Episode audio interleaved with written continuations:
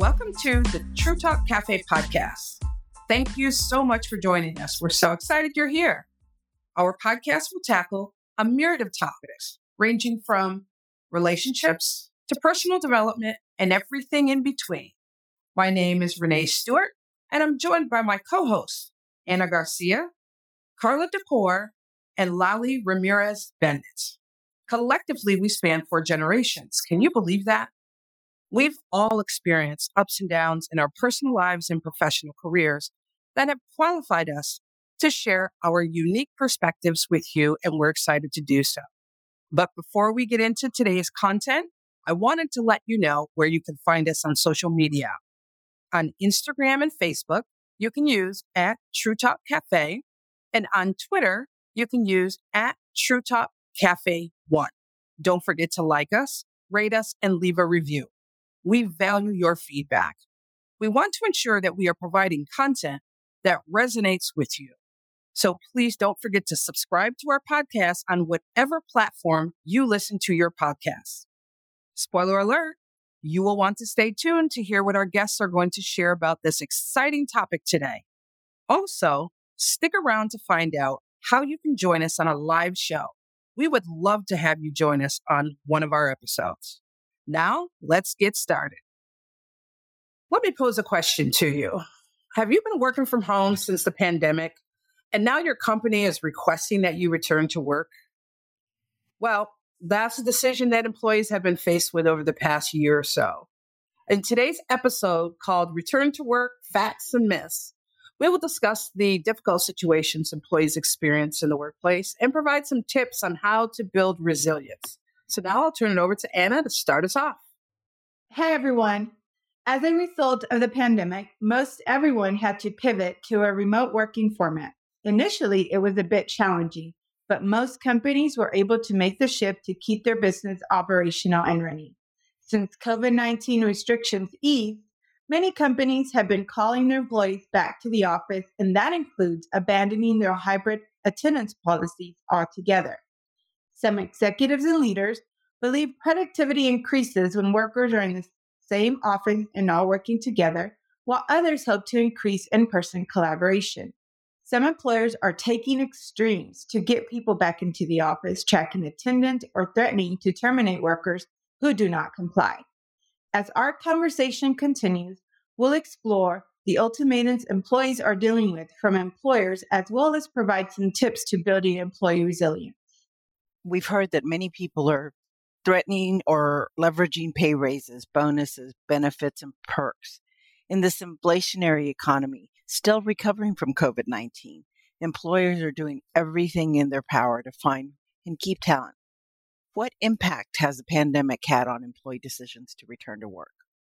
You know, Lali, that's a great question. As some of you may have heard, I am now a corporate graduate and have pivoted to starting my own business and career coaching.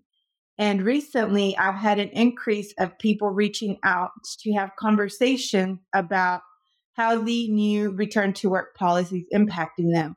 Some have stated that their companies are basically asking them to move to a completely new city. And these are even cities that were not part of the agenda prior to the pandemic.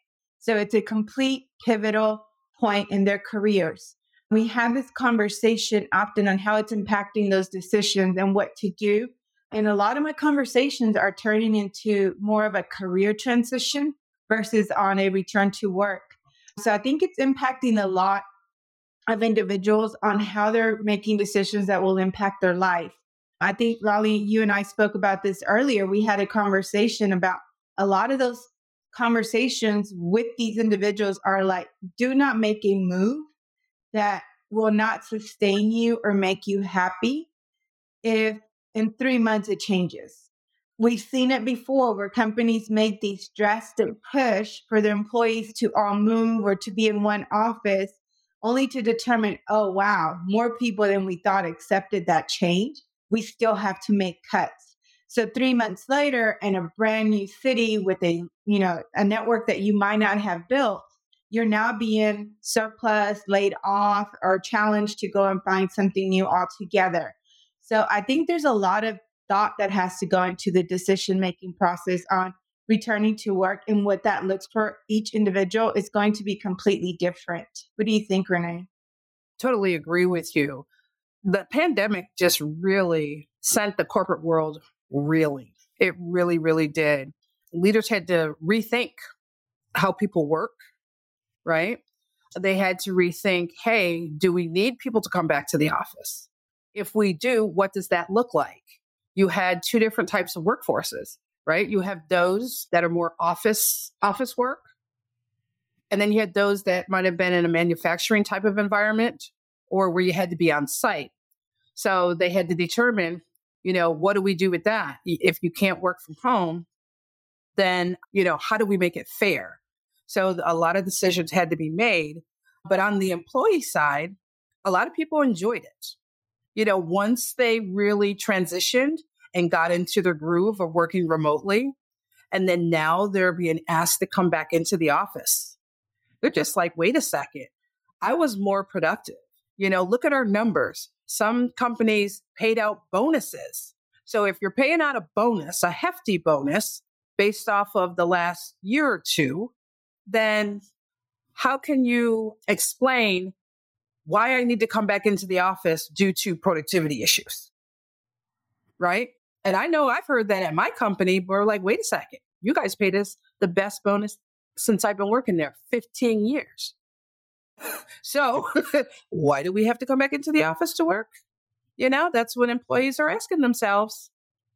And they are challenging leadership absolutely agree with you, Renee, because that's the piece that's got me scratching my head. It's like I worked in numbers. I, I dealt with productivity every day. I measured absence and how well we were doing per unit we produced. And you're right. We saw the productivity improve during the pandemic. It took us a few months to kind of level out, right? But once we, we came up, mm-hmm. we re- did really well. We saw less absence. We were just, employees were willing to be able to do their work because they didn't have to worry about an hour or two of commute time. They were able to focus in on getting the stuff done. And now we're telling them the opposite. And I, I keep trying to, to find the value. You know, collaboration, I have to tell you. I mean, the three of us, we've worked very well during the pandemic and collaborating with other companies, with other peers across states and stuff. So it's not an in person collaboration doesn't make it better in many cases, I know that if I go into the office, I lose productivity because I now get distracted by things that I normally wouldn't have to be if I was working from home. So it's a challenge. And, and especially when you have people out there that are being, you know, facing this situation of now I need to move out of town to be able to keep a job. And to Anna's point, it doesn't mean that you keep a job. You may keep a job today, but it doesn't mean you're going to keep it for the next six months or a year or whatever. And so you really need to be able to know that you're doing what's right for you, in my opinion. Absolutely. I would definitely agree with that. And that kind of segues into our next question. I talked about worker power, right? The employee. That worker power has been on the rise. So, what impact has this power dynamic had on company culture? Yeah. It's actually impacted the company significantly. I think that during the pandemic, there was a, an awakening of sorts when it comes to the workforce. I think we recognized the power that we could leverage when it came to the companies and the culture that we choose. And one of the things I've always told, you know, my mentees, my clients, and everyone, it's like, don't choose a company strictly for the pay. Don't choose a company strictly for the job title. Make sure that the culture aligns with you. Because ultimately, when we are in an environment, whether it's a work from home or work in the office, ideally the company culture is what we're seeking, right? That's the comfort that we're seeking. And recognizing the power that we have as a workforce and being able, without us, the companies cannot move forward. Without us, the consumer has nowhere to go. So it is a very, it is a power dynamic that's very impactful on a, on a culture. I spoke to an HR lady today who was talking about how five generations ago, three generations ago, it's not the same. It's not the same dynamic. The newer generation, yes, they seek collaboration, but they've been in this virtual world a lot longer and a lot more comfortably than we have. So they can collaborate. They can be a benefit to the company, to their groups, to their teams, to their consumers very well with just the, you know, the mic and the camera screen. So I think that we have to pay attention to that. Companies should definitely be paying attention to that as well. I value time and collaboration with our teams, and I'm sure we all do. We, we come together once in a while to chat, right? But I do think that forcing something that has no longer been organic on individuals is not the most productive use of a company's time or the company's energy. There's a lot more ways to be productive. The bottom line is the bottom line. How do we get to it without losing our workforce? Yeah, I really think that when it comes to to the power that the worker has, I think what they're starting to demand is, is true transparency in what it is that you're doing. If you're making this move back into the office and, you know, why? We know we are doing better. You told us so this past year as you gave us our performance appraisal. What is it that isn't? Is it because you're concerned about other people? Is it, you know, and I think you're starting to see more people being comfortable saying, help me understand why. And this doesn't make sense. And that's, that's where you're really changing the, the dynamic of what an employee wants from the company they work for, right? They want a company that they can trust. They want a company that they feel has everybody's best interest at heart and isn't simply leading by kind of these tactics that just don't make sense. I know that there's sometimes when there's certain people, maybe at different times in their lives, when maybe you're not going to be as productive if you're working from home. There's people that during the pandemic said, Hey, I really can't work from home. We need to work with those conditions. And if somebody, if you gave them the permission to work from home and they aren't producing, then that's a privilege that's taken away. But I think that when you make a, a decision that's across the board and just bringing in everybody, it's just very hard to understand in this day and age because aside from having to, to go into the office and a loss of time, a loss of peace of mind, you also have that extra expense that you're going to have to incur now with the gas that you hadn't been using, with the parking that you have to pay for, with the clothes that you have to wear, etc. And the situation is right now it doesn't help by any means. Absolutely. I know in my experience, because, you know, I work in HR, what we've seen is our turnover numbers have increased. And it's not from tenured people, it's from the newer people, maybe from one to three year, three years of experience. Because over the last three years, right, they were able to work remotely in some fashion or form, right? It may not have been 100%, but three days out of the week, four days out of the week, you know, that's pretty good. Mm-hmm. Now, the people that are coming into my office that are resigning, and I ask them, you know, where they're going, the, the typical, and why they're leaving. And on their exit interview sheet, they are saying because they either find, found a hybrid uh, new position or totally remote which they wanted. And then what they would say with that is, that helps me because I have, you know, I have responsibilities at home and I'm able to be at home, work, and take care of my kids or take care of my elderly parent or whatever it is. And so they've opted for that. And they have not always gotten increases, like significant increases to go where it's like you get like $20,000 more. You can't say no, right? But yeah, that's what it is because that's what they're demanding now. And they're like, well, we would stay here. We really like it here. Not one person left our company that did not like our company culture as a whole. It's just they were taking away the remote work piece. In my personal experience, I've been working remote for years, you know, pre pandemic and everything. And there was a time when I did have a leader that said I had to be in the office eight to five, which didn't make sense for the particular role that I had. And I noticed the just the morale of everybody on the team diminished. I noticed that people were like, well, this is ridiculous. I'm not going to be able to meet my numbers or meet my goals if I'm, I'm stuck in the office doing what I'm not doing. I also noticed when I work from home, I think I work a lot more. I get a lot more done. I get so much more done. And then, you know, one, the commute gives a lot of people headaches, gives a lot of people, you know, stress, added stress. It takes a while to even get started if you have to commute into the office. I think it's it's very to Lali's point, leaders need to also evaluate the value that bringing the individuals back to the work is truly bringing to the organization. If it's just one or two people that cannot work from home, then why penalize the whole group or the whole masses? Why not work with those individuals? And it could be that they very much do enjoy being in the office. So, and that's fine too, because there are some individuals we are all, you know, wired differently and we work differently. I think we have to evaluate though. I think the problem with today, what's happening today is the ultimatums. You know, it's almost like you're not really giving me many choices if the choices are A or B and A has never done be done before, and now it's just you're throwing me a curveball, something completely new, or B, you know I'm not as productive, or it's not, it doesn't make sense based on my reports on what I've done, what I've accomplished. So I think the ultimatums is really something that is adding to this power dynamic. It's employees are starting to see, well, why are they giving me an ultimatum if I've already met that number? Why or am I getting an ultimatum if I've exceeded the expectations for this year? So I think when we think about all of this, it and it's a play on both sides.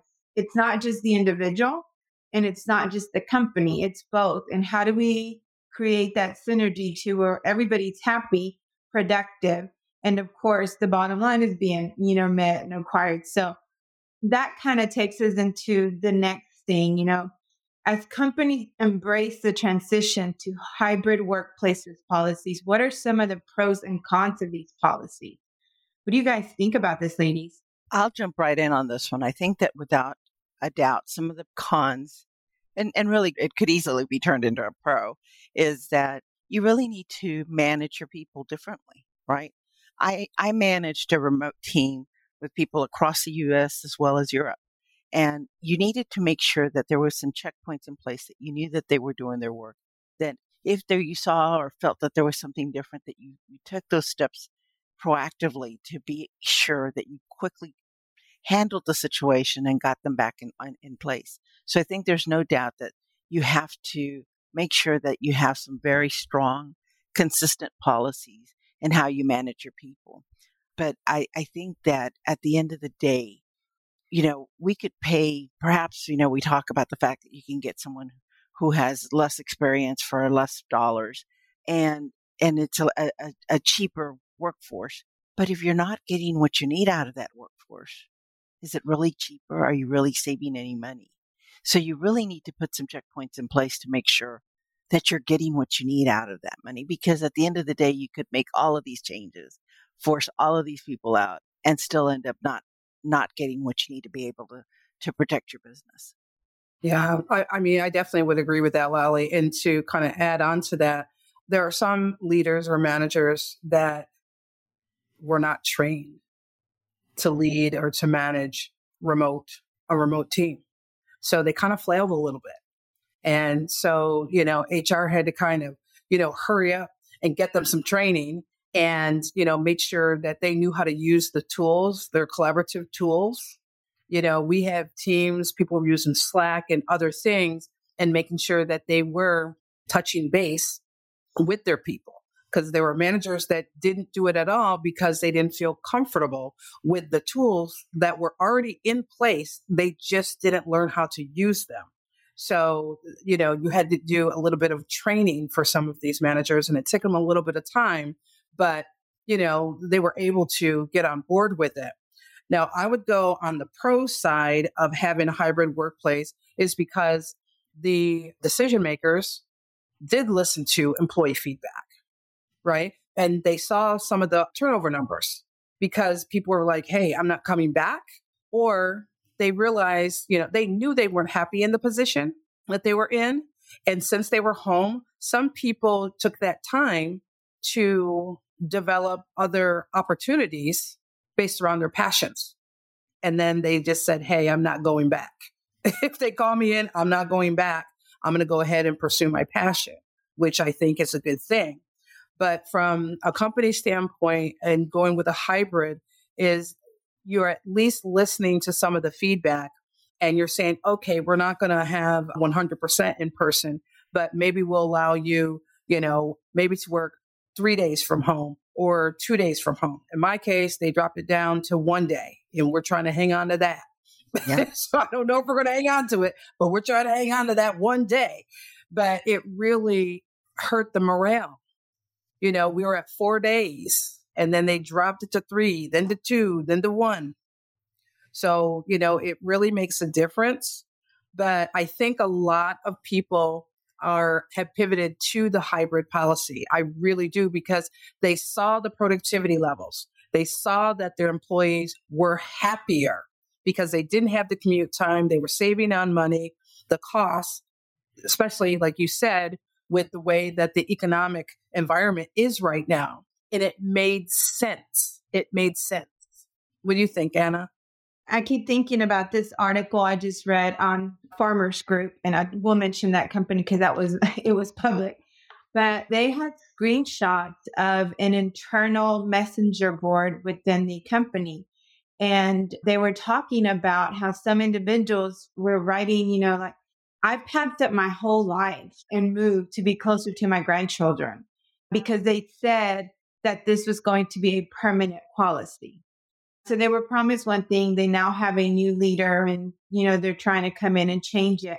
So I'm just thinking one of the cons is definitely the morale, right? That's impacting how these individuals feel. Now they feel like not only were they betrayed because they were promised one thing and it's been taken away, but the morale is going to decrease because now you're being forced to work in a manner and environment that you did not that you never agreed to or that was changed and you were promised one thing and you adjusted as it is, it took us all a while to adjust if we were not already doing that.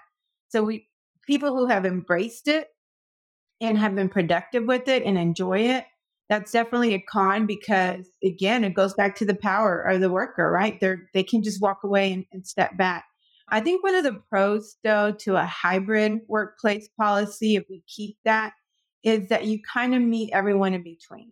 We cannot make everyone 100% happy, but it makes sense to have a hybrid policy because now, you know, Renee, you only come to the office, you know, well, right now it's four, right? I think ideally you don't want all four days, you know, because there's a lot of companies did the the 40 and four days. Remember 10 hour work days to get that Friday off. And I think that that's great, but it does get people tired. It's still 10 hours in a day plus the two hour commute for most. And then all of the other things that happen, you don't really have an opportunity to be a parent or to be a student or to be anything else. So the hybrid policies include some of that. If we're commuting again and we're meeting, and then a lot of companies sold buildings. So now we're having to commute to an entirely different location, or some of them are drop ins. A lot of companies change that. So there's a lot of cons in that. So now I don't have any space. Want us all in the office, but they're drop in zones. And I'm you know, having to test my luck every single day. So I think that's another con with those things and things that we should be, you know, mindful because a lot of, if you look at how many corporations sold facilities and are now only renting one or two floors, it was a good chunk of them. And it was needed at the time to, you know, preserve their, their profits. But to do this, I don't even think they're looking at that right now. And it needs to be looked at as well. And that's another con on the company side, you know, now the expenses are going to increase when it comes to keeping the lights on and where to keep them on at, so to speak. Yeah. And the other thing to that, Anna, is, you know, as we have minimized the office space and made those open environments, the collaboration environments are great. They're absolutely great when you're brainstorming. But I'll tell you, I myself, if I'm in an office and I need to sit down and really crunch some numbers and, and put some models together, I'm going to probably have to wait till I get home because I need to have, I need to be in the zone. I need to have nobody distracting me. I need to be able to look at multiple huge screens. And that's not easy in that type of an open environment. So therefore, you're, you're elongating my days already. And now I'm just, it's, it's, it's a very difficult thing because in many cases, when I need to produce something like that, I need to produce it right away. I don't have the luxury of extra time on the on the back end, right? And so it's really, I think that the, the key piece here is understanding that it's not a black or white situation. There's lots of variants in there and that we need to be understanding of each other. If we can communicate what's going on between the two groups, the, the worker and the employees, perhaps you might be able to find a better measure rather than just an ultimatum. So that this kind of brings us into some of the insights that we, we actually captured through survey data on hybrid working models from the conference board. After surveying 1,100 corporate executives across several industries around the, around the globe, about 25% of those were in the US. The findings revealed that the return to office mandates for companies such as Amazon, Disney, and Starbucks represent the exception, not the rule. In fact, only 3% of the US based CEOs indicated they would decrease the availability of remote, remote work in the companies, which kind of surprises me because I guess, you know, it's like the squeaky wheel gets noticed, right? Because it seems like I've heard so many people talking about the return to work when you look at the numbers, doesn't quite show that. But 5% of respondents did say that they would expand their hybrid work policies, which I do think is a great opportunity. It's likely that 2023 will see a slight expansion of employees working remotely, suggesting that most companies are finding their hybrid workplace policies to be a successful solution for their organizations and we certainly hope so for the good of our for our, our employees as well as the, the companies out there and the success that they achieve. All right, let's talk a little bit about some tips, guys, for building your resilience amidst difficult situations. As you know, it's all, always very important to stay motivated. Tough times don't last forever, but but their very nature, they're rarely over quickly. So as you plot a road through the darkness, you need to find ways to stay motivated, motivated and persevere we're all going to face some of these difficult times. To all of the individuals that I have spoken to in the past couple of weeks, I, I've shared we are a lot stronger than we even give ourselves credit for. So make sure that you stay motivated. You draft that path however you want it to look. Use and leverage that worker power to determine your next step. And as always, we must invest in self care and self acceptance, allowing ourselves grace. Living through tough times can be both mentally and physically draining. Since the body and mind are so closely linked, investing in self care is an important part of building resilience and getting through times of great stress. When your body feels strong and healthy, so will your mind. So remember to do some exercises, eat right, spend time with girlfriends. If you're like me, use that massage or that, you know, anything that helps you, my facials, whatever, stuff that I won't give up, even if I'm broke. I will continue to do, invest in that self care. Take care of yourself so that you can take care of those that depend on you and so that you can go into your next journey with a, you know, a healthy mind. So, guys, in summary, the post pandemic employee attraction and retention have been more important as working Americans juggle purchasing power and quality of life amid economic uncertainty.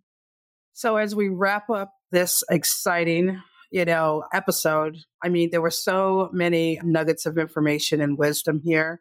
And it's just something that we're going to be dealing with for a while. I don't think that I'm hoping that the hybrid model sticks. And we'll see how long that corporate America holds on to it. so I think it's going to last for a bit if the workers have anything to say about it. I'd like to thank our listeners and for, for joining the pod crew today. This was definitely an enlightening conversation. The collective voice of the employee has forced employers to rethink their remote work policies. Although some have returned in the in person model, approximately 25% of companies have adopted a hybrid workforce policy. This model has emerged as a popular solution for many organizations as it allows for flexible, flexible and adaptable approach to work. So, again, we hope you learned something new and or came away with something of value on this topic. As promised, here's how to join us as an audience member at our next show episode. We hope you're just as excited as we are. Go to our True Talk Cafe Facebook page and send us requests to attend season two, episode seven as an audience member. Be sure to use the hashtag TTCS, as in Sam, 2EP7. That's TTC S2EP7. We will respond to your requests with our podcast website link, where you'll need to enter your preferred email address for us to see to send the audience link. We'll also send our audience members a reminder the day before the show recording. It's going to be so much fun to have you join us live. As always, we welcome your feedback, so please let us know your thoughts about today's show. Leave a comment or review. We, st- we will respond to all comments, so please be nice. We'd love to hear your thoughts about today's topic. Please do not forget to like, rate, like, and rate the episode. We appreciate you tuning into our podcast, and we hope you join the TTC Facebook page. We put great things there. Again, you can find us on Instagram and Facebook using at True Talk Cafe and on Twitter at True Talk Cafe 1. Please use the hashtag TTC Talks or True Talk Tuesdays. Recommendations for discussion topics are always welcome. We want to ensure we are providing content that is of value to you. So don't forget to hit the subscribe button. Thanks for listening, and we hope you join us on our next podcast episode. It's sure to be an engaging conversation. Talk soon. Bye. Bye bye.